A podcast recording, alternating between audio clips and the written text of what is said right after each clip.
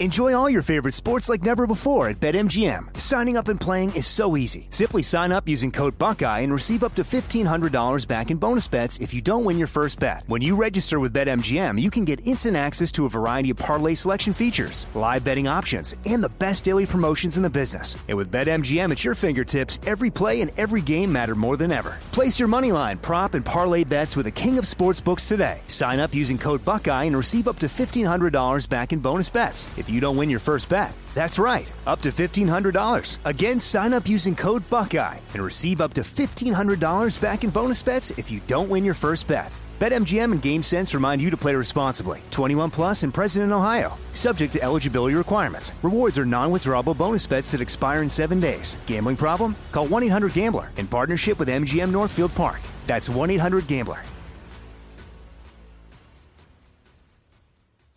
You don't just live in your home, you live in your neighborhood as well. So when you're shopping for a home, you want to know as much about the area around it as possible. Luckily, Homes.com has got you covered. Each listing features a comprehensive neighborhood guide from local experts. Everything you'd ever want to know about a neighborhood, including the number of homes for sale, transportation, local amenities, cultural attractions, unique qualities, and even things like median lot size and a noise score. Homes.com. We've done your homework.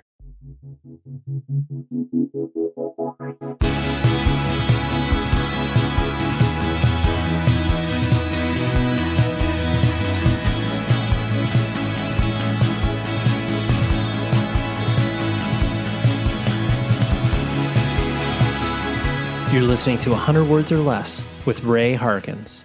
Hello, hello, hello, you music hounds. I don't know why I have to say three hellos and I have to come up with a new intro. But you know what? I'm not going to because this works for me and hopefully it works for you. You care about independent music. That's why you are here, whether it's punk or hardcore indie rock, metal, whatever it is, as long as it classifies itself underneath that DIY banner, which I love so much. And I know that's why you continue to come back week after week for these discussions. And uh, I appreciate that. This is not lost on me that you don't need to spend an hour out of your week with me and these people who I bring on the show. But uh, yeah, it just, I don't know, man. I love seeing those, those numbers go up and not from like a, a selfish or ego perspective. I just like to know that this show is resonating with people. So, anyways, thank you.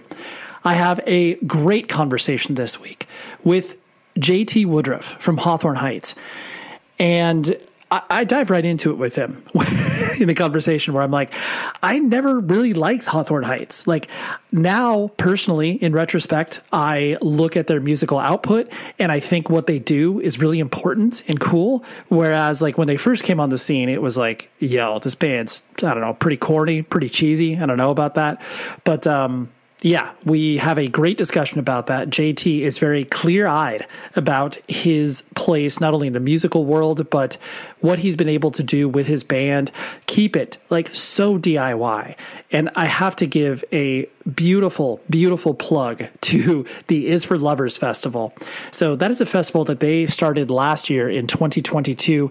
They blew it out this year and are doing I mean, they've done like, I don't know, about 10 or so dates. They actually have two or three more dates coming up. September 9th, they have it in Ohio at the Riverbend Music Center. They have it September 10th in Tennessee at the Caverns, which sounds absolutely incredible. And then they have the final one of this year, or I was about to say year long, but summer long run of festivals in Massachusetts at Mansfield, the Xfinity Center. So if you are in the area of those, you absolutely should check those out. I actually got to go to the California is for Lovers date just this past weekend. It was um, it was very reminiscent of Warped Tour, and I know that's kind of like the vibe where people are trying to you know fill the space, whether it's like the Sad Summer Festival or obviously what this is going on. But uh, it really did truly feel like that because um, Hawthorne Heights curates the entire festival as far as like hand picks bands and Usually it's bands that they love or have toured with or are friends with. It, it's a great vibe. I mean, got to see so many friends there, but it really did kind of remind me of the, I don't know, like the early 2000s of Warped Tour, where you felt like you ran into all of your friends at one space in some hot parking lot. In my case, it was a, a hot field in California, but it was great. Got to see, you know, Touche Amore, Thrice, Further Seems Forever, Emery, just so many cool bands and cool friends. And uh, Thursday, I can't forget Thursday. Holy moly, there's a lot of bands I played. But regardless, I love to have this discussion with JT, and uh, I hope you enjoy it. So if you want to support the show, you can always email the show at 100wordspodcast at gmail.com. Love to hear feedback and questions, concerns, whatever it is that you want to toss my direction. I always appreciate that. You can also, for $0, absolutely free, you can leave a rating and review on the Apple Podcast page or just leave a rating on the Spotify page where you listen to this podcast. I would appreciate it greatly. It helps out with the algorithm and discovery and all of those things that make marketing work appropriately. So let's dive into the discussion with JT right now.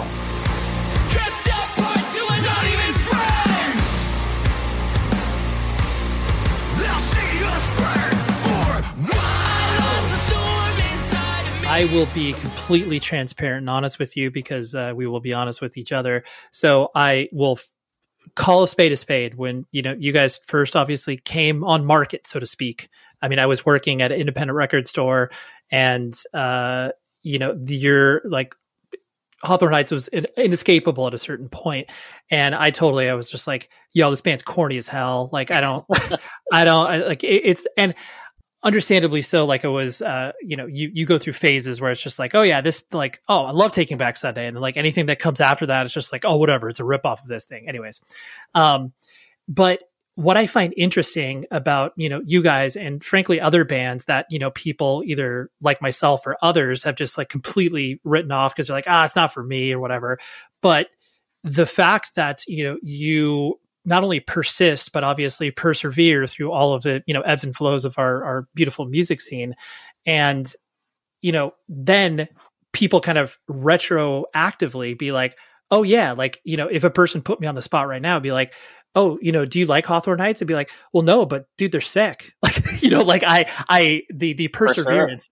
Sure. and so i'm sure some of that kind of gets reflected back on you in a way. And like do you almost kind of wear it as a uh, not even a badge of honor, but just like, you know, does that kind of register with you at all? Oh yeah, definitely, one hundred percent. And you know, I will be the first to say that I'm not entirely sure that we're not corny. First of all, uh, anytime you know you have an undying passion, undying love for a music scene that started so tiny and you never thought would go anywhere or do anything, like you always wear your heart on your sleeve and like I guess it's just different than like, you know, somebody like Mick Jagger that probably would give you an answer that's like, yeah, I, I'm a star. I knew I was a star. This was predestined. It was going to happen. I'm awesome. Um, nobody thought anything would go down. You know, like the, I always joke that like a year before our record went gold, I was working at a gas station. You yeah. know what I mean? Like, so like we just wear all smiles because it's like, you just feel great being invited to the party and sometimes like you get walled off from other people because you're like too enthusiastic about what you're doing and like people like to be like cold shoulder types.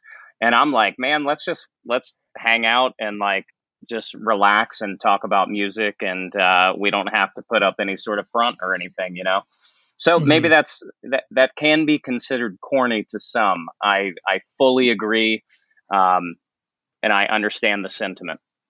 Right. I'm not. I'm not mysterious, is what I'm saying. No, for sure, and I, I think that especially too, like with what you're talking about, just the like the the control one has over their own art like clearly once it's out in the world like you know you you have no control over it. Like it, people are going to do what they want with it and make up their own opinions about it. And you know, if they're just looking at a band through a very specific lens of like, oh yeah, that's that you know Ohio's for Lovers band, like they're terrible or whatever. But then it's like, well, yeah, they've put out like forty records after that. Like, oh, for real? Like it's like, yeah, they're still around and they're still you know not only drawing people, but like their art means something. And I think that that you know that really does put things in a, in a different perspective because you really haven't, you know, from the musical side of things, like you've evolved and changed, but it's not, you're not unrecognizable, you know? Yeah. And that was kind of always our path. It was like, you know, careers are going to go through peaks and valleys, and the music scene is going to go through trends and different just types of subject matter and stuff like that. We've always unashamedly been Hawthorne Heights. You know, like there was a big boom in like the neon color movement. Uh, we never went into that. There was a big boom in like sound design and like theatrical metalcore took over the scene and stuff like that. And that just wasn't our bag. So we just continued to to to do what we do, which is basically we're a band of people who like, you know, pop punk, traditional hardcore, um, emo, screamo, anything melodic, and you know, it, that's just kind of kind of our thing. I think that it's like this big melting pot that sometimes comes off semi pop punk, and sometimes it comes off, you know, emo, screamo, or whatever. But it's really just a, a blend of everything that that the bands that we love, and we've never been afraid to say, you know what, Taking Back Sunday is sick. Thursday's right. incredible. The used are kings. You know what I mean? Like Jimmy World is untouchable. Like we're not afraid to say that. A lot of people like you you have that facade put up and said that's like oh you know like the smiths the cure um, that's about all we listen to you know like that's not the world like yes we love everything but when we were growing up doing rental hall shows and stuff you know playing with coheed and cambria was incredible for us playing with oh, New Found glory you know what i mean like all these bands like they're still sick. They're still putting out incredible music, and as much as some of them are our friends now, they're we they're still legends in our eyes. So like we're not afraid to to just be who we are, and that's to to be excited to be invited to the party. You know.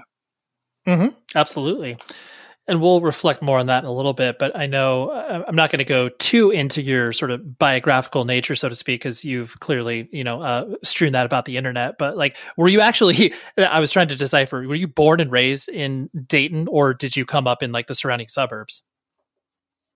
Neither, actually. I, I have okay. kind of a weird, yeah, I have a weird background, man. Uh, I grew up in a tiny town in West Virginia called St. Mary's population of about a thousand, nestled in the hills. Um, and I first saw a punk band called Green Day in 1994, and I never stopped. You know what I mean? Like I played football, I ran track, I was good at sports.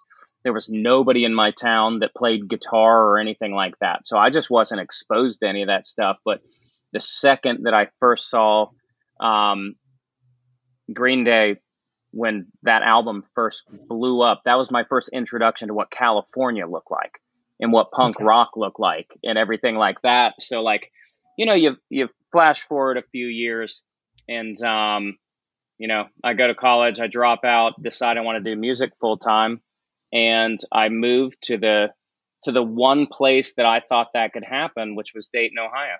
Right. Of course. We're all naturally where dreams are made, obviously. Yeah. Y- yes, absolutely. And you know what's really funny about that is one of my friends that was in my my band back in West Virginia, he had just graduated college and he moved to uh, his his first job out of college was in a tiny town called Troy, Ohio, working for the Tro- Troy Daily News newspaper and I was like, I'm not doing anything. Let's keep the band together. I'll move up there because I was the lead singer in the band and, and he was the guitar player and we we wrote well together and it was like, all right, I'll just follow you up there because obviously nothing's happening here. And I'd only heard of Dayton, Ohio because of Guided by Voices.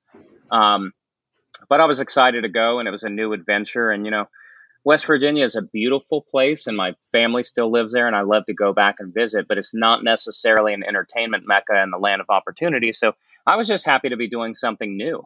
Um, and you know, I meet a whole new group of friends, start a new band, and you know, the rest is kind of history. But yeah, I really don't have any connection to Dayton, Ohio. I'm a transplant here. I I moved here just like I was transferred here uh, for some other sort of job. You know what I mean? I got a job working at a gas station because I could walk there, and then just kind of hustled music until we got signed.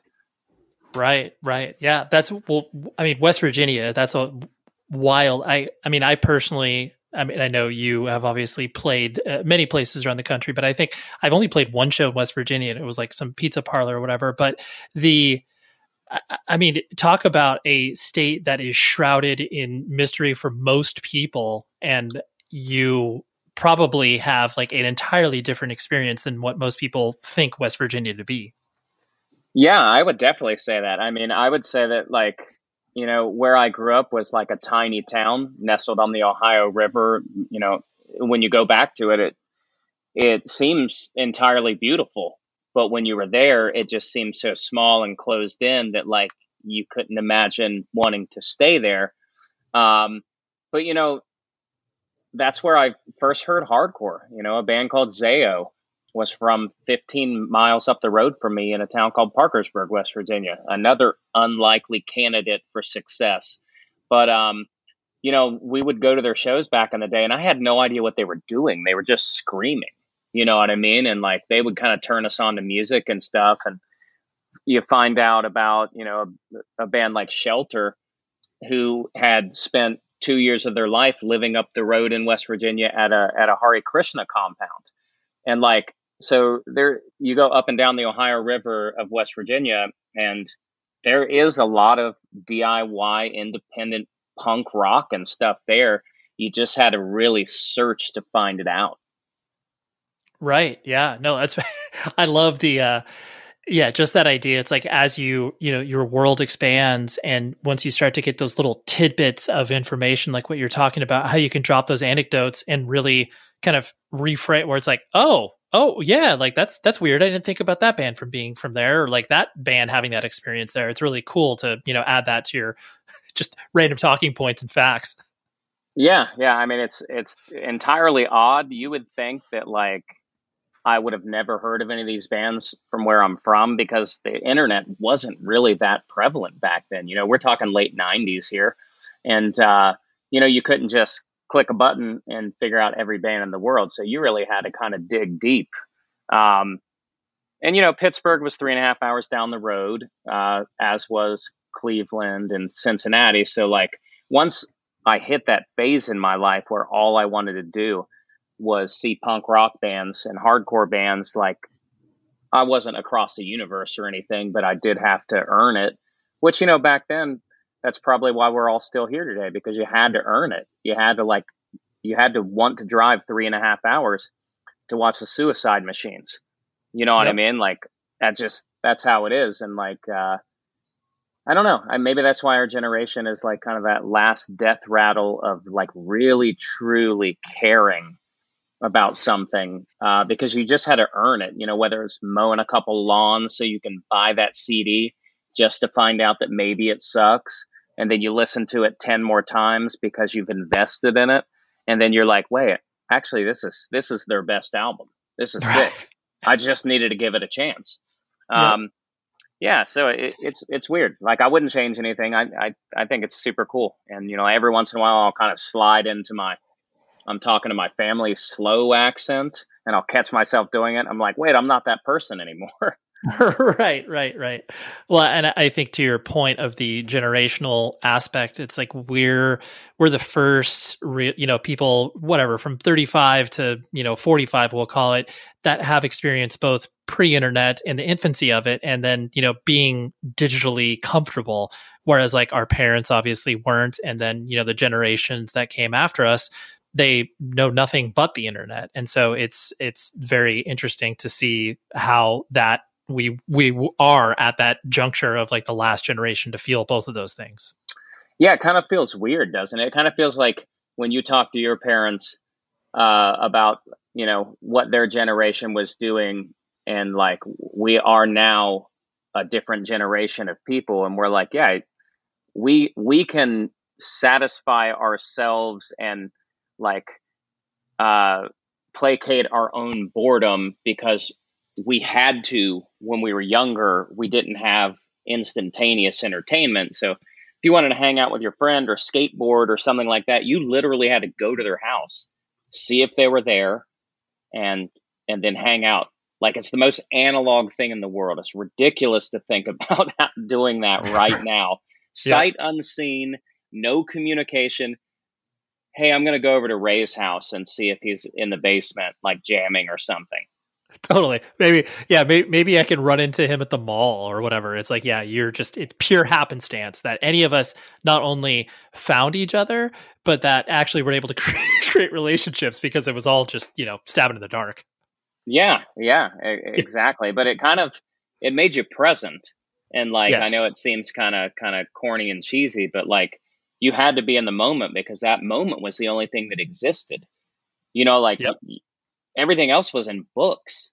You know, like now if I wanted to see what Dubai looked like or or Fiji, I could just Google coffee shop in Fiji and I would basically be there. You know what I mean? Like before it was all in your in your head or in a book. So you had to be in that moment, which was, you know, probably why we all have such an appreciation for still being able to be in this band and to still be able to write songs and for have anybody to care about it whatsoever. Nothing's oh, temporary, you know? Yeah. Oh, for sure. And I, I think realistically that that is what is, you know, endearing about you know bands that are able to you know not only exist but persist and release music like it, does make people understand their not only legitimacy in the space but know the fact that it's like oh yeah like that's cool they're doing their thing not because i know it's like the, the idea of like oh you guys are still doing your thing where it's just like you know it sounds so dismissive but cute. it's like oh cute yeah. you're still in that band nice totally totally, totally. It's like, oh, J- JT, what are you gonna like, you know, grow up or whatever? It's like, well, I did, but I just happened to still be playing in, you know, this dumb band or whatever. It's fine, right? Yeah. yeah, it's like, oh, bummer, career musician, drag. You know, you know what I mean? It's like this totally. Is this, this is the stuff that uh, dreams are made of, and and people are like they can be dismissive about it or make it seem ex- like seem ordinary, and you're like, this is like literally uh, a one in a five billion chance that somebody right. could be living in West Virginia, figure out how to play guitar at 19, right handed when they're left handed. And then four years later, they're like a career musician. Like that's, I think that's where the majesty is. And that's where the magic is that like you can't, you can't pry it from our hands because we do realize how like special and fun it is. And, you know, it's a grind, obviously, but um, yep. It's great. Yeah, for sure. I know your family life was, uh, you know, chaotic in regards to like you've spoken, you know, at length in regards to, you know, the alcohol abuse in your family, which is what drove you to be straight edge. Um, you know, even though you weren't necessarily aware that that was like the label when you applied it to yourself and your practices. Um, your, your experience and uh, do you have siblings as well? I missed that part of your bio, bio as it were. Uh, yeah, yeah. I have one older sister, so like, yeah, like growing up to a, I wouldn't even say it was like an aggressive alcohol situation. It was more like a really passive one, which okay. is just um lack of joy. You know what I mean? Like no, like no camaraderie or anything like that from your parents because you don't really understand what they're going through when one of them's an alcoholic, but you don't see it because it's not like violent and like it's more like apathetic you know what i mean so like as a kid you don't really see that but my sister being five years older than me you know i was in sixth grade when my parents split and we we we left for west virginia.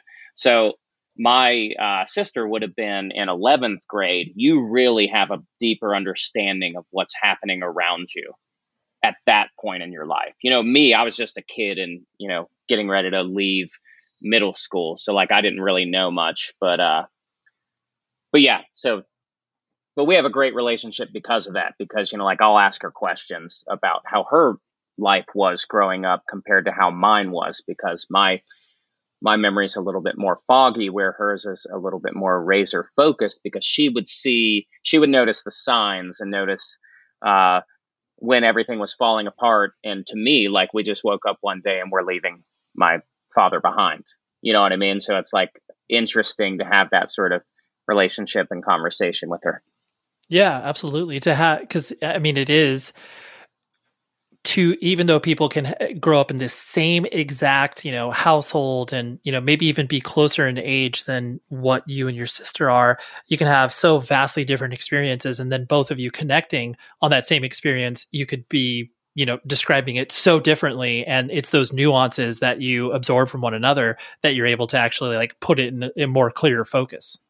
Yeah definitely. You know like i said it wasn't an abusive thing. So like abuse is is like in your face. You know what I mean? It's like you notice it and it sticks with you forever. This was, I would consider it not not even lack of love, just nothing, just non-existent. You know what I mean? Like I, I had no relationship with my father whatsoever because he was an alcoholic through my entire childhood.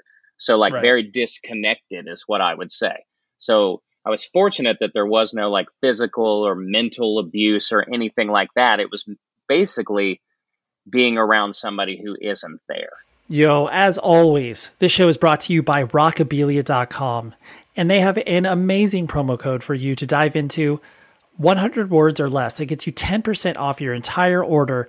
They are a absolute warehouse slash repository slash Costco like environment for you to buy band merch. I don't care if it's t shirts, hoodies. Like, you know, we're going into the fall season. Maybe start to think about long sleeves, how they can incorporate in your life, some, some hoodies, all that sort of stuff.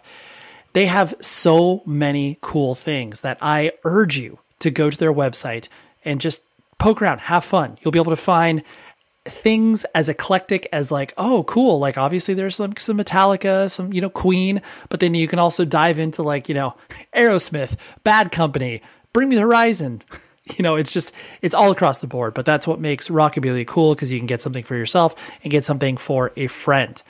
They ship from the midwest gets to you lickety split amazing customer service punk and hardcore kids work there. It ticks a lot of the boxes for things that I personally like to support.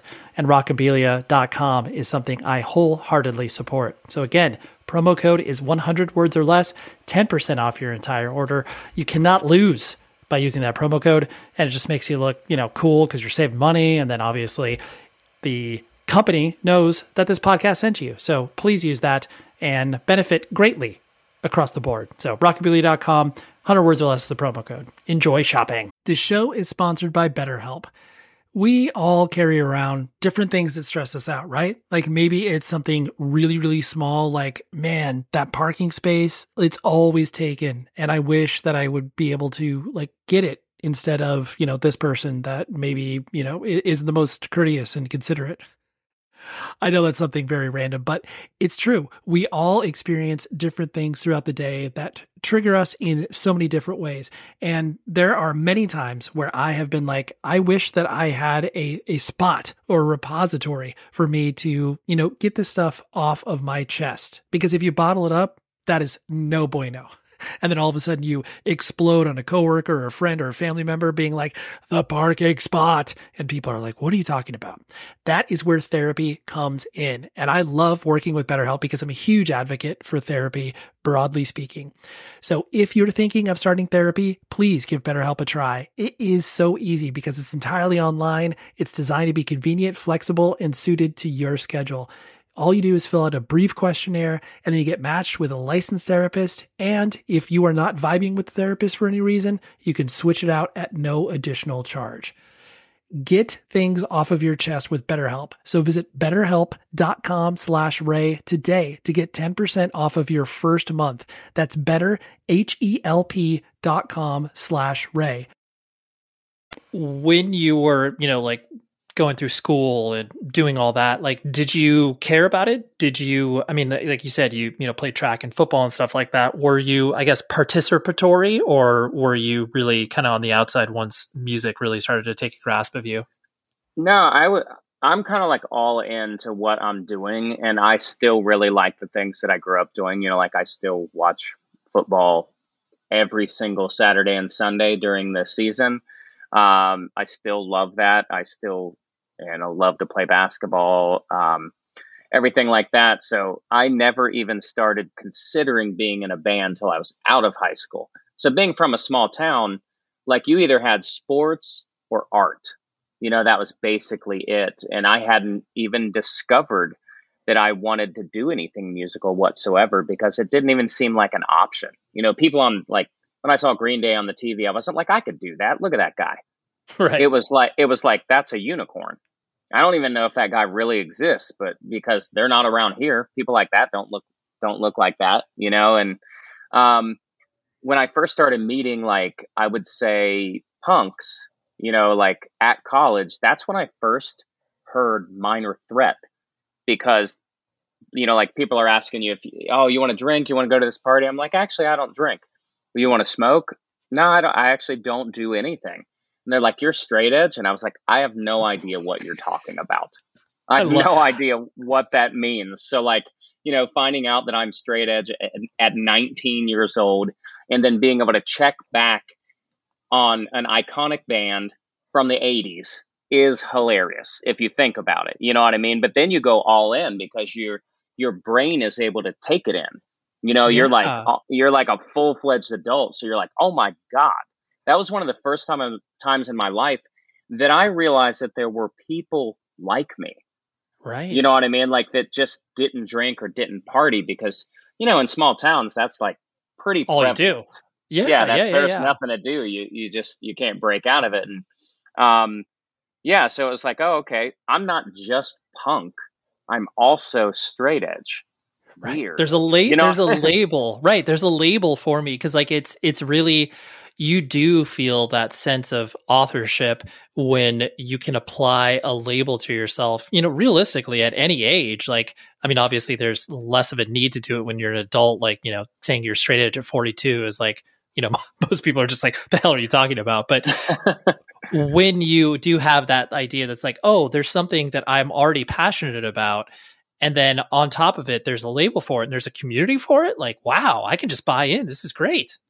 Yeah, I mean that really was the first time in my life that I I started to like feel like I belonged.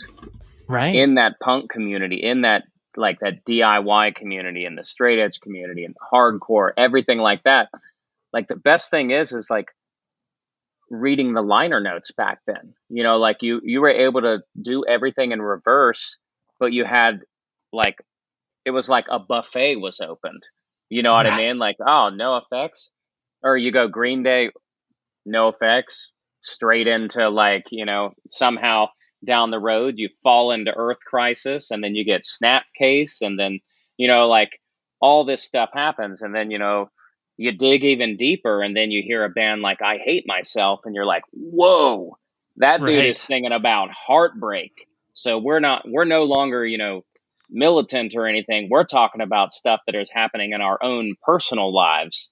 And, mm-hmm. uh, you know, this gives you an outlet to do it. So that's kind of really what kind of led me in is hearing bands that were more autobiographical um, and times that you could hear somebody singing and feeling uh, like you knew that person. Um, yeah, but like just just hearing those bands for the first time, it was like, wow. There's there's like you thought that you were like a rare bird and that you didn't fit in anywhere, and now you're like, I don't know that I'm necessarily ordinary, but I'm ordinary to them, and that's sick. Right. Yeah. It's like the oh, there there are friends. Like there's friends. that people understand shorthand what I am talking about, and it's sort of the influence that we could potentially have on one another. It's like yeah, it's like you said, the world opens up where it's there's so many possibilities. Yeah, definitely. And you know, like the, then you dig into the the subsects of everything, and and it's even more fun. You know, like uh, instead of joining a frat, uh, I I figured out I was straight edge, and then you know maybe a year later I I figured out how to play guitar and joined a band, and like uh, yeah, you know ne- never looked back because now you like see somebody and they're like, yeah, I started playing guitar at 12 years old, and then I stopped when I was 15 because it was boring, and then I you know what I mean? Like you start so early that like you can totally get out of your musical phase before you even fell in love with it. You know, it's just a little a, a little thing that you go through. But back then, like nobody was doing that. Like mm-hmm. you didn't see anybody like and like my first concert was Boyz II Men and TLC. You know, so I wasn't even going to like punk shows until I was like 19 or 20 or something like that. And a lot of that probably has to do with how the scene just like massively exploded and like mm-hmm. you know punk ska all that stuff and anything adjacent to it you know it's hilarious to to say yeah i, I heard uh Descendents in 1996 when everything sucks came out and like right. that was or bad religion literally on stranger than fiction you know yep. what i mean like anybody that was from any other area already knew about this stuff years ago um, sure. so it was kind of liberating in a way because you have so much to dive into and you're not right. waiting for new bands to come out you're like holy hell i haven't even made it through bad religion yet i can't i can't get to you know lifetime we're we're right. 20 years from that i got i got to keep going you know yeah exactly. Yeah there's there's so much to uh, un, unpeel and unfurl. What did you what were you studying in college? Uh, I was studying nuclear medicine technology, which is basically uh, chemotherapy and uh, cancer treatment and stuff like that. And the reason I was going to that is because I'm I've typically been very good at science and, and biology and things like that, and I just had a a general uh, want to help. Um, okay and you know, like I, I don't know, probably because I come from a, a, fractured home and it just felt like my way of, I don't know, finding a way to not make somebody ever feel like I ever felt, or it was just like, I don't know, maybe maybe I could get a good job if it was in the medical field. It, you know, sure. I was only in college for a year and a half, so like I would have been happy doing anything, but that that was the line of thinking. The line of thinking was, uh, you know, I always did really well in school, and you know, it sounded cool to me. Yeah, yeah, yeah. The idea of, I mean, because especially too, what you're talking about, where you started to once music articulated itself to you of you know emotion and being able to express yourself. And like you just really you kind of get into that idea of you know service whatever that may mean whether it's you know in service of you know a nonprofit in service of the you know taking care of people. Like you just start to be more you know sensitive and empathetic to that idea. And so i could totally understand where you're like oh yeah like i want to help in some way and like this is a way that i can maybe focus my energy. Yeah yeah i i think that that you're dead on I think that's yeah. exactly exactly where that stems from. Um, kind of fast forwarding to the idea, like I, I know you have been, you know, sort of self-deprecating and made jokes about obviously having like no idea to operate at the levels that you guys were, you know, thrust into once you know you became a band that was like oh my god we're selling a lot of records and like we didn't even know what that meant you know whatever three months ago and you know, like given like high profile things like playing late night shows and all these things that, you know, still are like, I actually, it was funny w- watching some of those videos, you know, yesterday. I was just like, this is so funny because like you guys for sure were like trying to make an impression, but at the same time, we're also just like totally average, you know, because you didn't want to like terrify the audience or but but but it's so so it's like I, I could see all this like push pull stuff that's happening probably in your guys' heads, whether you had a you know a recognition of it or not um, you know, given the perspective that you have now, you know, I'm sure that there is stuff that you would, you know, n- not go back and change per se, because obviously all roads lead to where you're at right now, which is obviously the pinnacle of your existence on this podcast. But um, the idea that you could probably be like, oh yeah, like given what I know now, how how would I approach this particular instance or the way that you know we presented ourselves here, or is it true that you would just be like, no, I'm, I'm, I'm glad we, you know, did these things and maybe look like idiots or whatever? Yeah. I mean, I, I think that you're kind of dead on. Like everything happens so fast that like, you're really at that point just trying to keep up and like, uh-huh. you, you, you don't have time to be excited about anything because the job needs to be done. So like when you get something like, oh, Conan O'Brien, you're like, oh, that's sick. Oh, wait, it's right in the middle of the tour. So we got to do 17 tour dates. Uh, we have one day off, and then we got another 34 tour dates. It was never right. like, uh, you know, like when you watch now, when I look back at it, uh, and I watch these these same videos that you're talking about every couple of years, and I'm like, wow, we actually sound pretty okay for really not having it together. So like sure. we had we had no sound guy, no monitor guy. We just strolled in, and like whoever their tech people are, the people that are working for us uh, that day, and you know they're they might have had Paul McCartney the night before. you know what I mean? And we're like this band that is strolling in, uh, just with like regular stuff on. And uh, the the thing that I look back on it most is, you know, I'll notice immediately now how somebody is like dressing the set to like look really impressive or fancy and like to maybe theme like the album and stuff like that. Like all these like massive major label artists like have this budget to like make it look like beautiful and this wonderful world that they're porting the television into. And we're like just these five guys wearing what we would wear on stage that night you know playing at starland ballroom in jersey or something like that and like you know maybe one of us is wearing like a like an Anberlin shirt or some just a or a Bayside shirt. Some one of our friends like we did not even consider wardrobe for the biggest look that we would ever have. You know what I mean? Like, and nobody yeah. sat us down and told us that. So, like, it's not like Victory Records was like, "Hey guys, you're going to be on national TV tomorrow. We've got some outfits uh, picked out for you, or we have a we brought in a stylist, and you can pick out whatever you want because it's an important moment for you guys." It was like, nah, they booked us at a hostel in on the like worst part of New York City, and we had to like somehow get down there. You know what I right. mean? Like it was, it was, survi- so much- it was survival, survival. That's like all it was. Yes, it totally was, and the fact that like we got through it without having like you didn't even kind of really didn't even know what like a panic attack or an anxiety attack was back then but the fact that we could get through that and sound okay, sound pretty mm-hmm. good without any like we weren't using any or monitors. There was no such thing as like live auto tune, or definitely not for a band like us.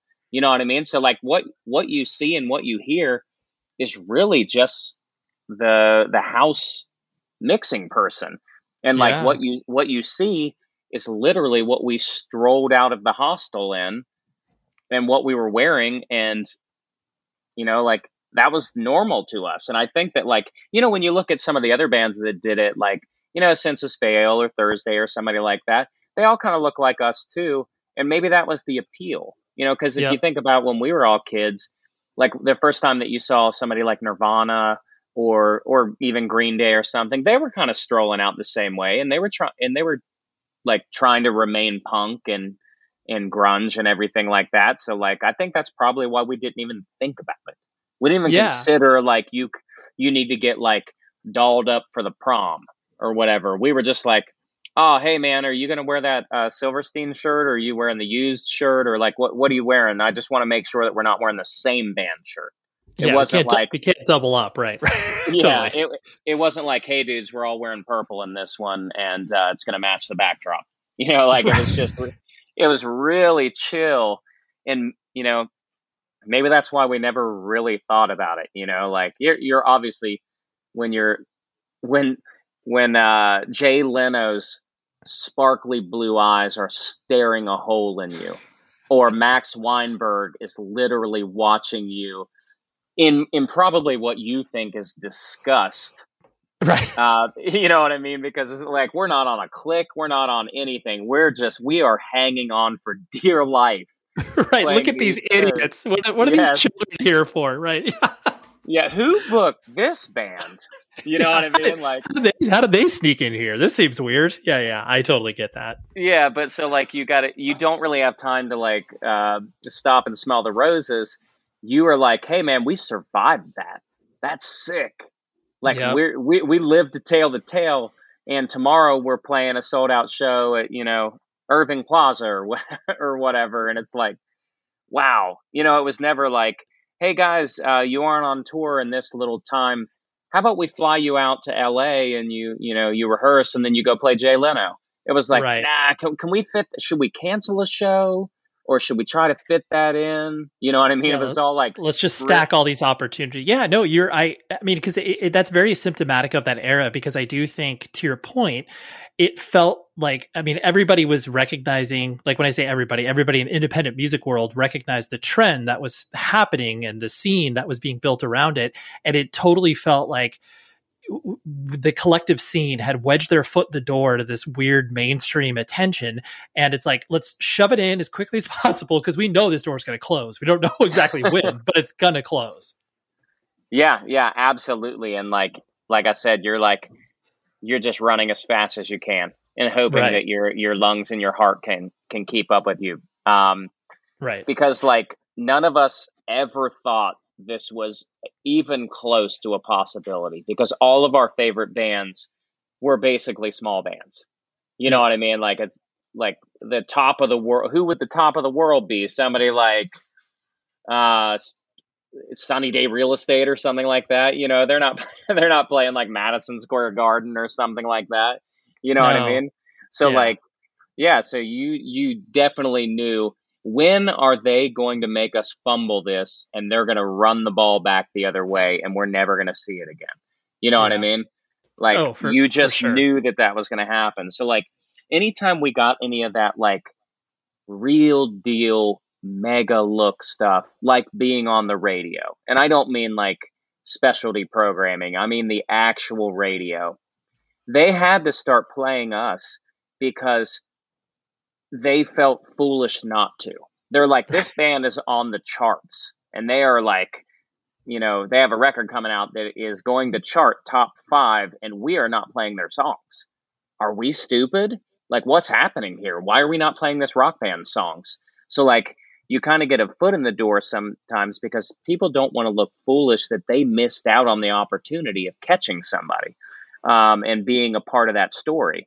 So, like, yeah, you, you just see like everybody's got to kind of look at the trends and everything and see how it how it stacks up. And like, yeah, there was a time where uh, every programmer was like, okay, who's the next big uh, screamo band or emo band or whatever this genre is called? Who is popping right now? And that was the hippest person in the world. You know what I mean? Like finding these bands that were selling, you know, 2,000 tickets in each market with no support whatsoever. Like no radio, no video, no MTV, nothing. They're just, it's a groundswell. So they needed to also feel like they kind of got it too. So Right. yeah, it was, it was happy to like slide through the crack for a little bit and be a hologram into into Totally. the world of, of mass market media. Our friends at evilgreed.net love to support this show, and I love them for it. Even before I was aware of what they did, which is basically offering web store solutions for bands and record labels to sell their stuff. They're based in Berlin, Germany. But you, the consumer, you can go to their website, evilgreed.net, and shop to your heart's content. And I know you heard me say that they're from Berlin, Germany, and you're like, I'm a little scared to order from Europe. I'm based in the United States. Trust me, the shipping rates are advantageous for us, and you can use this promo code. Most important thing 100 words that gets you 10% off of your entire order and some of the most recent items that they've put up. This just gives you a sense of the type of artists and bands and record labels they're working with. They just recently launched a, you know, end pre-order. Or how about Magnitude? How about Gouge Away? How about Tsunami? Like you get it. Basically, as long as it is heavy and slash artistic, they got something going on with there. And then plus, like Linguada, or I'm totally butchering her name right now. But anyways, she launched a new project, the vocalist of that, and uh, stuff's on pre-order there. So it's spectacular. Just go to evilgreed.net, use the promo code 100 words. It gets you 10% off your order, and you can get like vinyl, t-shirts. I don't care what it is. They got it. And they have a very specific point of view, which makes it even cooler because you know that you can buy stuff almost like, you know, sight unseen. Like I'll bet you if you just bought like a grab bag from them, you would get, you know, like out of the five shirts you would get, like you would love four and a half of them. I'm just saying half because you can't like all five. But anyways, nonetheless, evilgreed.net, 100 words is a promo code. Go enjoy shopping. Enjoy all your favorite sports like never before at BetMGM. Signing up and playing is so easy. Simply sign up using code Buckeye and receive up to $1,500 back in bonus bets if you don't win your first bet. When you register with BetMGM, you can get instant access to a variety of parlay selection features, live betting options, and the best daily promotions in the business. And with BetMGM at your fingertips, every play and every game matter more than ever. Place your moneyline, prop, and parlay bets with the king of sportsbooks today. Sign up using code Buckeye and receive up to $1,500 back in bonus bets if you don't win your first bet. That's right, up to $1,500. Again, sign up using code Buckeye and receive up to $1,500 back in bonus bets if you don't win your first bet. BetMGM and GameSense remind you to play responsibly. 21 plus and present in Ohio. Subject to eligibility requirements. Rewards are non-withdrawable bonus bets that expire in seven days. Gambling problem? Call 1-800-GAMBLER in partnership with MGM Northfield Park. That's 1-800-GAMBLER. Something that also in, intrigues me about you know when you guys get to those you know levels and you're like you said kind of existing in this world that you know not only could you never imagine but you know d- don't feel like you're actually living it yourself. I, i'm sure that you know once people started to uh, put the the pressure on whether it was obviously Tony being like, we need a record immediately, or whether it was obviously management you were working with. Like, did you feel pressure as things started to mount, or did you do pretty good to sort of insulate yourself from that pressure? I mean, absolutely. You feel pressure going because, you know, when we made our first record, The Silence in Black and White, there was zero pressure at all because nobody had ever heard of us. You didn't you didn't even really have a have a handle on who you were let alone like anybody had any expectations for you. But then the uh, roller coaster just kept climbing. So like you were you were waiting for a breath of fresh air at one point and you never got it because it just kept growing and growing and growing. So now it's like uh, we never got to to reach the pinnacle of what the silence in black and white could be because our label wanted us to make another record really quickly to try and maintain maintain that momentum. So when you try to maintain momentum, you have to stop something else that was was happening.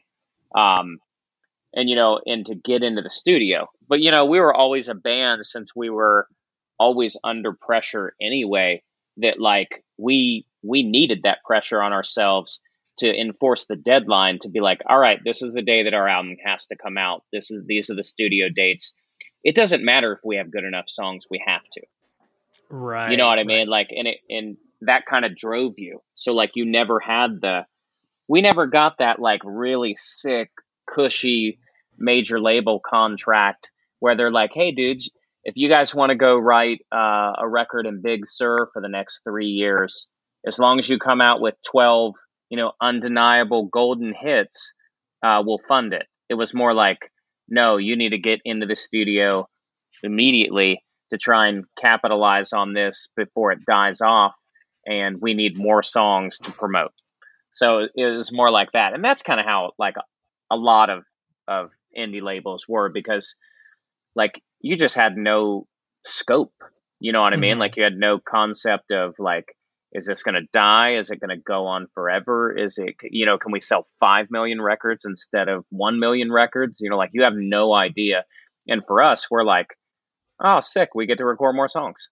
You yeah, know? you're like, I can't, I can't believe we're here. Right. Exactly. Yeah. I, and I can't believe we get a, a, a decent budget to like, you know, record with somebody that we've heard of. Awesome. Yep. This is going to be fun. Totally. The when you you know started to i guess ramp down the hamster wheel of touring that you guys were on obviously for many many years? Um you know like clearly you still kept creating and obviously you know releasing music here and there.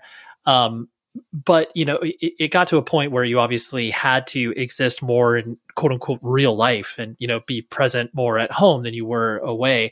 Was that a difficult transition for you, or was that something you were, you know, excited to be present more at home? Uh, I mean, man, it's tough because really the only time that we've, like, let's say, grinded to a halt mm-hmm. was uh, with the death of our guitar player, Casey, because obviously yep. that's a, a monumental event that you don't take lightly. And you're not like, all right, who's playing guitar for us? Yeah, That's not the situation. It's like we don't know if we're gonna be in a band anymore. We're just trying to figure out and navigate losing our best friend that we're never gonna see again. So that was a monumental time frame for us where we had to mentally stop. right. Um, so basically just that, and then um, COVID. Like we have been ramped, firing on all cylinders every day, other than those two major life events. So you know, like when we got married, we basically all got married right around the same time because we all had to take that time off directly after Warped Tour uh, 2005 and directly before making our record, uh, If Only You Were Lonely. So we're like, okay, well, I'm going to get married on this day. When are you getting married? Uh, you know what I mean? Like, if you're going to do it, you got to do it right now. Otherwise, you're going to wait three years. So whoever wants to get married, let's get married then. Um, you know, it's just kind of like that. And then, like, you know, I'm getting ready to have uh, our kid, and like we're on Warped Tour 2007, and like my daughter's supposed to be born with a week left for the tour. Uh, so like I have two cell phones on me. I have my tour manager looking at the phones, not watching us play, not doing anything like that, just looking to see if my wife goes into labor. right. Um, and like literally, like it, the last two weeks of Warped Tour, like it was really starting to like affect me. And like, um, the funny thing is, is the Dexter from The Offspring was on that tour, and he was like, "Hey, I heard your wife's gonna have a kid. Don't worry, man. I fly myself in and out of every show. I'll fly you to Cincinnati if I have to." Whoa. yeah and and I, that's like one of those moments that just kind of seemed ordinary but like you look back on it and it's like man a band that i love was going to fly me to uh, witness the birth of my daughter and uh, he was happy to do it it was like you know that's when you're like that's why we're always smiling you just have so many moments that like that outweigh all the bad things that have happened and like you were a fan first you know what i mean so yeah. Yeah, yeah. Yeah. No, that that's Yeah. really well and I, I- I guess just the idea that you have been able to over time find the balance between being on tour and you know being home and present and what have you. Because I, I do i mean you've seen it a million times over where if bands don't have like you know refill the tank of experiences of like what it's like to be an actual human as opposed to touring for 300 days out of the year you just end up writing you know some shades of similar subject matter that you had done in the past or what have you. And so I, th- that that's that's where i was more curious about like you know how you're able to i guess have both of those experiences um, without losing the perspective of you know who you are as a human Yeah, for sure. And you know, it it is kind of like s- y- you can you can be living a double life and not realize it sometimes because of that. You have to compartmentalize all the bad things that happen while on tour or all that boredom, especially if you don't like kind of if you don't use substances or anything. You know what I mean? Like I've I've been straight edge forever through all of this. I don't have the I can't crack a couple beers uh, to to like melt away the sorrows after a, a hard night or whatever. You know what I mean? I just kind of got to sit there in my thoughts, and maybe that's helpful to me because I can kind of work it out. But um, but yeah, you know, like I think one of the one of the main reasons is is that uh, my wife and I have been together since 2001. Mm-hmm. And she is the Niki FM from the song Niki FM. She's the reason that there's an Ohio is for lovers and all that stuff. And like, that's not lost on me at all. You know, like anytime we're going through something or had been going through something, I find a way to work it in to to what I'm doing to to kind of write myself out of it and to give me the perspective that I need to like to understand when this life can be too much for her. Because to me it's like it's all about the the art of the grind.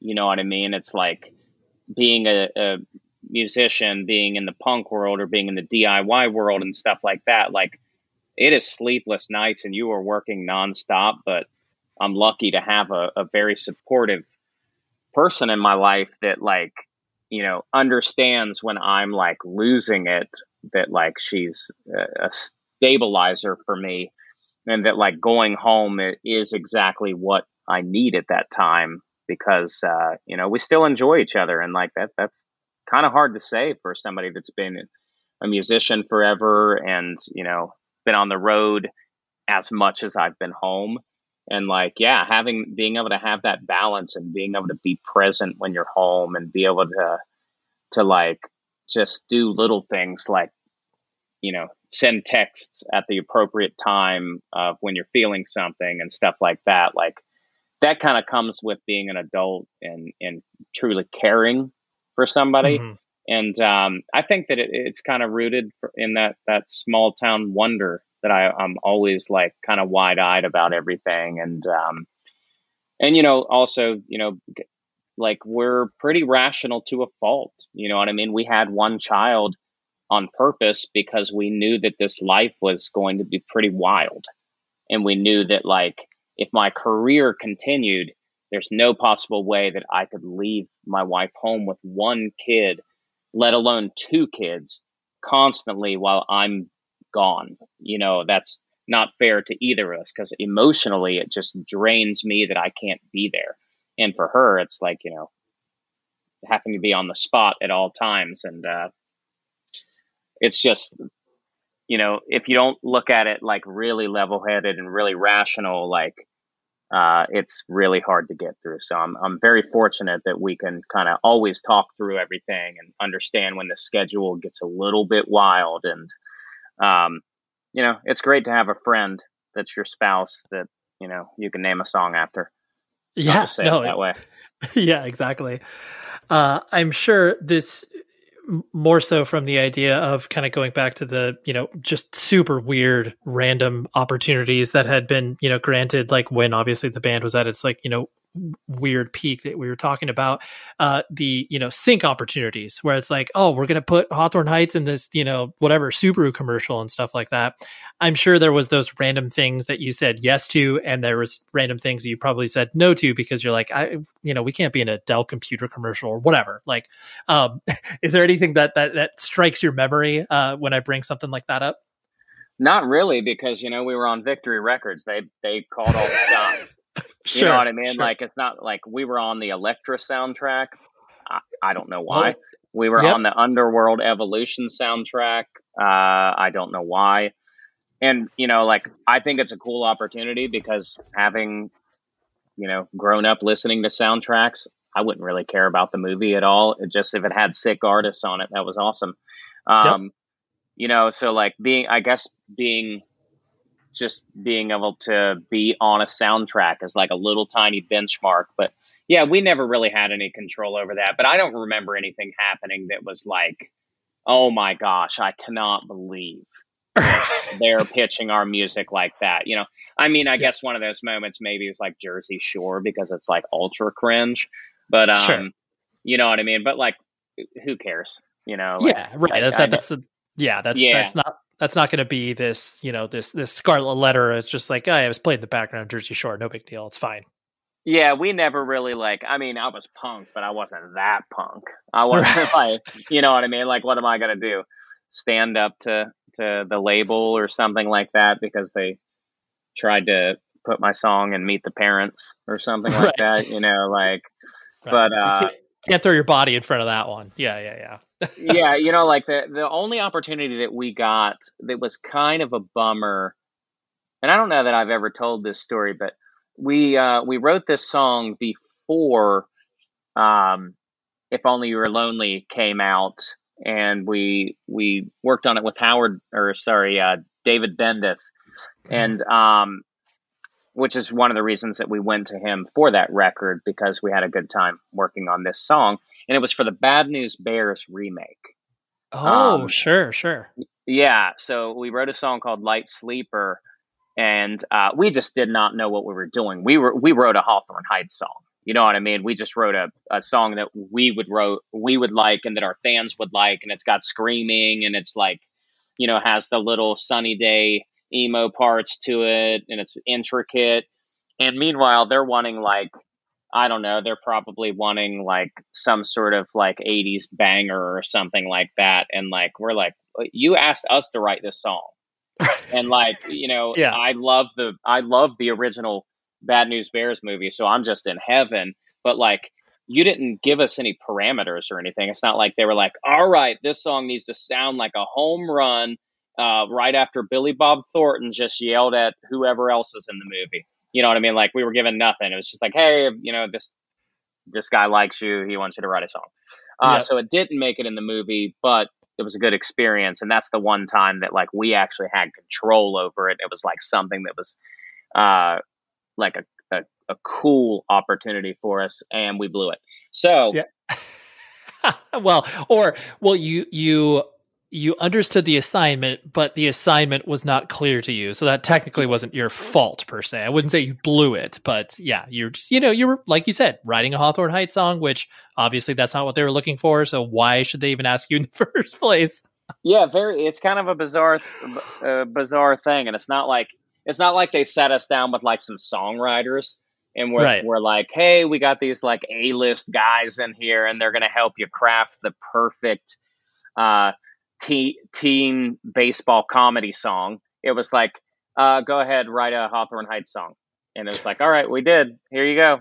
Yep. yep. know, like, so that's just like being painfully unaware of really what you're supposed to be doing. Like now, like I could, I could approach it in a way that would be Hawthorne Heights, but would also be Bad News Bears. But back then it was like, nah, this is sick. You know, we're in a studio right across from New York City and we're just writing a song for Billy Bob Thornton. This is great.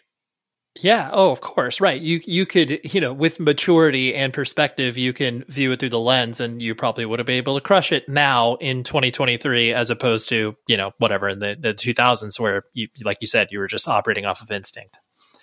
Yep. The um this this is kind of I follow, follow me along here. The uh, the idea of you know people make fun of uh, a band like the Chainsmokers, where it's just like you know they're a massive band, no one has any idea what they look like. Um, but it, it's one of those things where I I've always been uh, you know, admired you guys where it's like you are visible. Like people know what you guys look like but it's one of those things where you have never put yourselves so far out there to have that like level of recognition that is probably you know uh, prohibitive or crushing to where it's just like oh my gosh like i can't even go to the grocery store or whatever. Um I, presume that is like uh, not only deliberate for yourself and like obviously giving the you know those those boundaries, or was that just something because you're like, oh, we're just normal looking dudes, so like no one even cares what we look like or whatever. yeah, I mean, for me, it's probably you know like I'm the lead singer, but I also wear glasses, which is you know I wear a very specific type of Ray Ban glasses, so it just kind of it unintentionally looks like a trademark so people kind of kind of know what you look like. Do you know what I mean? Like it's sure it's not it's unintentional, but uh, I mean I just wear a classic pair of branded glasses. Um, but yeah, you know, like in our hometown, like people definitely know who we are, and like if we're at the grocery, we're definitely getting talked to, and you know that's the beauty of staying in the town that you're from. Um, it gets a little bit weird when I like I'll go to the either the parent teacher conferences or like the orientation uh, yeah. for the ne- for the next year of of my uh, daughter's school, and then the teacher, if it's a young person, will be like, "Wait a minute, your last name's Woodruff. Wait, that's definitely who this is." Right. Uh, and then, you know, like they'll start talking about it. And my daughter will be like, she's super proud of us and really starting to understand everything because she like comes to the shows and like works with us and hangs out and everything. But mm-hmm. like now she kind of understands the, the cultural impact from this region in 2004 and how all these people that are like teachers now, it was a part of their like their high school and their childhood and everything. And like, there early on in like eighth grade, it was like embarrassing.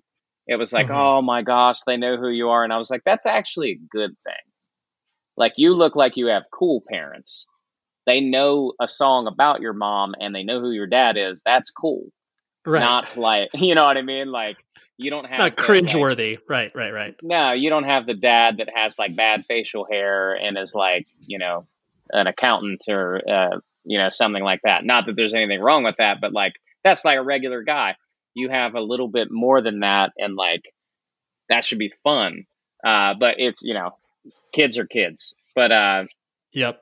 but yeah, it, it's a blast. You know what I mean? Like we still live here because other than the weather, we do enjoy it, and like it's where we're from, and it, and we consider it home and everything. And uh, you know, like, but yeah, like we, I guess probably because our like, you know, growing up in a in a tiny town, and also like listening to punk and stuff like that, like there wasn't really a uniform, and like we never really hit that like okay guys we we're we're a massive band now. We've we've sold you know a couple million records. We've been on Jay Leno. Now we got to start looking like you too.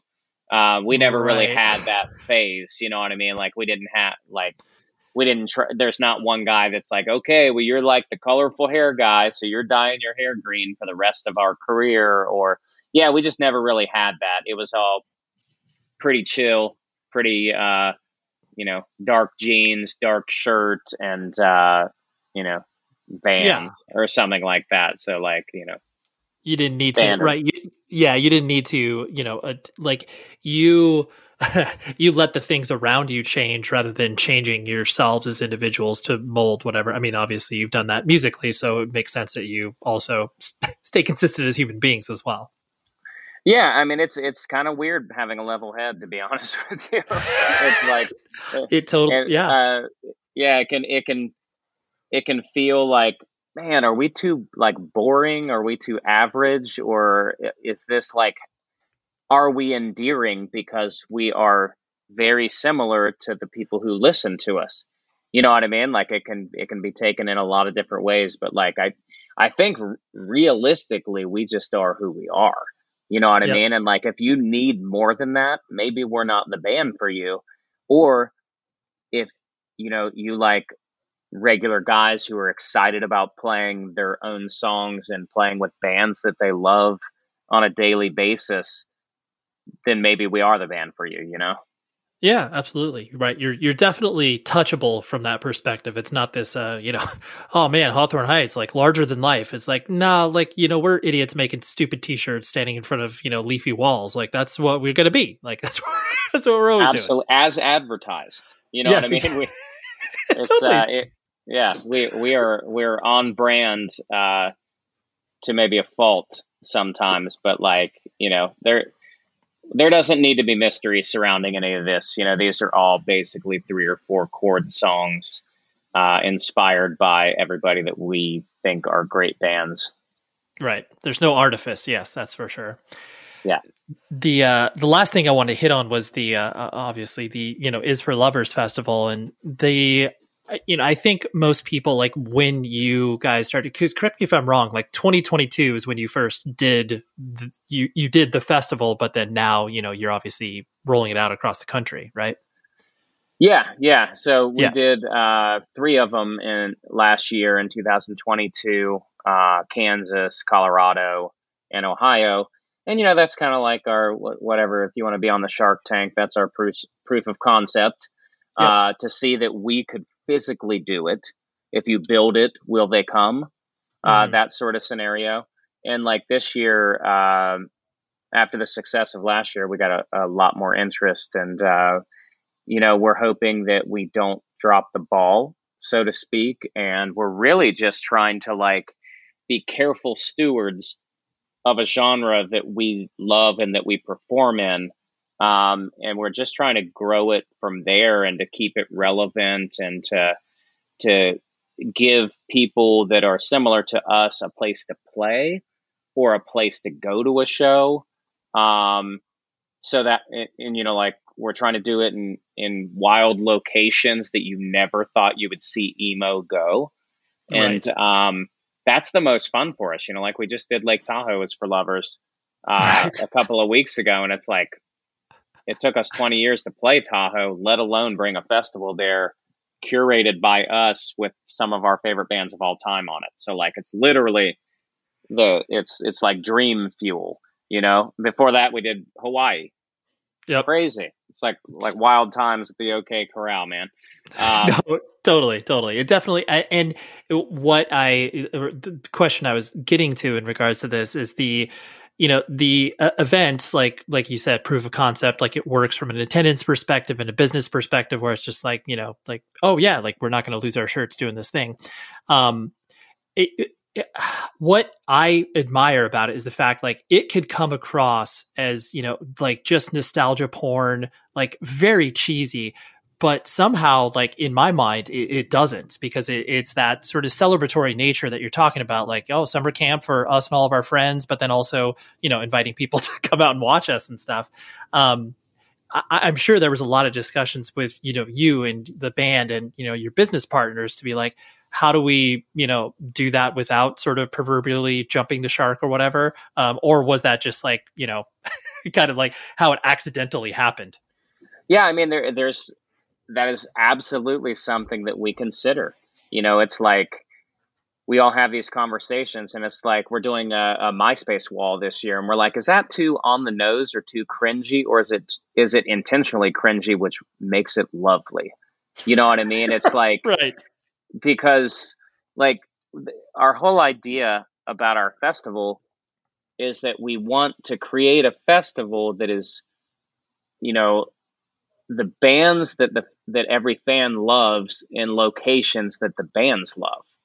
So like we're trying to make the the backstage experience as good as the front of stage experience because from the band's point of view, some festivals can get really like clinical and really like, okay, well you get this dressing room for 2 hours, here's your meal ticket, play your show, uh, and then leave. You know what I mean? Like it can come off really businesslike and really transactional. And yep. like what we're trying to do is create uh like outdoor cookout vibes and like just have the bands be hanging out and like wanting to be there instead of just showing up for a payday or like trying to get out of there as soon as possible. And we think that if you do it that way, the fans will see how much fun the bands are having and they'll remember those times. That's kind of kind of our vibe and really just to try to like I said, be careful stewards of the genre, be respectful of the genre, and like invite all these bands that we also love and bands that we're friends with to just kind of share the day together in a fun location. Um, because I think that's what the the fans do. The fans are going with friends. Sometimes they're meeting up with people they haven't seen in a long time.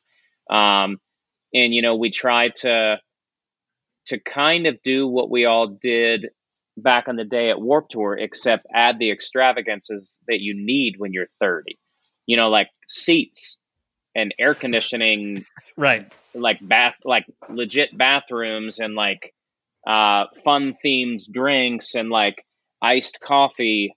Uh, you know, like just just stuff that like you're more into as an adult, but also the bands you listen to that make you feel young. So like, um, yeah, it's just a lot of fun, like choosing choosing the bands, talking to them, and like you know, basically what we'll do is we'll write a little personalized letter to them and and give them leave them in their dressing room and explain why we asked them, even if they're friends that we've known for twenty years. Like yep. we will dig deep and explain why we want you there and why you matter to us. And um, you know, and that's one of those moments that's either delightfully cringy or uh, somebody appreciates or somebody looks at and goes, I- have had enough of these guys. Now they're trying to talk to me on a heartfelt level. you know what I mean? like, like, I love. Like, I, I, just love. Like I, I'm really envisioning that idea because, like, yeah, you're you're like, okay, the reason you are playing is because like you're of this time and like you know you did this and did that and like you know a, a person who hasn't like thought about their band from that perspective is just like, what the hell are you talking about, JT? Like, no, dude, I'm not interested. like I totally yeah. get. I I see exactly what you're talking. It's like you're trying to you know sell a um you know an experience, and people are are you know people just like like I just want to play a show. What the hell are you talking about? All this other stuff or whatever. Yeah. Yeah, we're trying to break down those walls of like doing this for 20 years and like it can feel ordinary and it can feel just like another show. I'm like, nah, man, you're invited to this. We're going to write you a personalized letter and I'm going to make you, I'm going to at least try to make you remember how fun this is. Because sometimes it can be a grind, you know what I mean? I'm like, yeah. dude, there's, you know, there's Twinkies backstage. There's, you know, act like this is the 90s and just like home alone this thing, man. Let's have fun. Um, right but yeah, it, it's just it's just kind of like it's, that, kind of like uh, it, it, it's all fun for the fans and for the bands, and we're just we're really looking forward to the entire summer. Yeah, no, that's super awesome. Well, JT, I genuinely appreciate you coming on, and thank you for letting me uh, ping pong around your brain for uh, for these uh, responses. I appreciate you. Yeah, of course, Ray. I, I like I said, I'm a, a big fan of the podcast. I, I love anybody who is willing to like get down and dirty when it comes to like music and the scene and and hardcore and punk and like really just try to to capture some sort of snapshot of who any of us are as people and why why we do it. Um, yep. So I, I, appreciate it very Hell very much. Um, great conversation, and uh, I can't wait to to tell all my friends to to listen to it. So there you have it. That was JT. And uh, if you're not familiar with Hawthorne Heights, check them out. You know, because it, it, even though it's not necessarily for me, it could be for you. And uh, what they do is cool, and I enjoy it for what it is. And JT was just, yeah, man. I became fast friends with him after that. You know, especially straight edge adults, we got to stick together in some capacity. So, shout out to Monica, his publicist, for uh, putting the idea on the radar. Even though realistically, I was like, oh yeah, I, I, want JT on, and then you know sometimes it's just these happenstance things where it's like, hey, you want to have this person? I'm like, yes, I've been meaning to reach out. Thank you very much. So, next week we have a very, very informative and insightful discussion with one of my well to me, a newer band, but a band that's been kicking around in Australia for quite some time. I have Cormy from the band Geld or Geld, G E L D. They just put out a record on Relapse, and honestly, I just fell in love with it. It has a amazing mixture of like D beat, you know, sort of like Celtic Frost mixed with just kind of raging hardcore. It's so good and uh, I got to have Cormy on, and he is a very interesting person because he got raised in Ireland, has a lot of experience within the DIY scene there. Traveled to Australia some ten odd years ago, has been in this band, has been in a ton of bands, and frankly, he goes deep because I'm like asking him, you know, kind of stupid questions about like, oh, like I don't know anything about the Irish punk scene, broadly speaking. You know, it's like, yeah, you know the Pogues, but that's kind of it. So, um, yeah, he educates me and gives gave me a lot of things to learn. So that's what we got next week. Cormy from Geld. The show is sponsored by BetterHelp.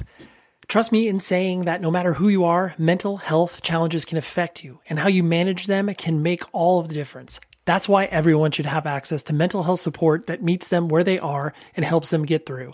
BetterHelp provides online therapy on your schedule. It's flexible, simple to use, and more affordable than in person therapy. Connect with a licensed therapist selected just for you. Learn more at betterhelp.com. That's betterhelp.com. This is Malcolm Gladwell from Revisionist History. eBay Motors is here for the ride. With some elbow grease, fresh installs, and a whole lot of love, you transformed a 100,000 miles and a body full of rust into a drive that's all your own. Brake kits, LED headlights, whatever you need, eBay Motors has it. And with eBay Guaranteed Fit, it's guaranteed to fit your ride the first time, every time, or your money back. Plus, at these prices, you're burning rubber, not cash. Keep your ride or die alive at ebaymotors.com. Eligible items only. Exclusions apply. This episode brought to you by 20th Century Studios' Kingdom of the Planet of the Apes. Director Wes Ball breathes new life into the epic franchise. As a ruthless king attempts to build his empire at the expense of the remaining human race, a young ape begins a journey to fight for a future for apes and humans alike. Kingdom of the Planet of the Apes. Enter the kingdom in IMAX, now playing, and theaters everywhere. Get tickets now.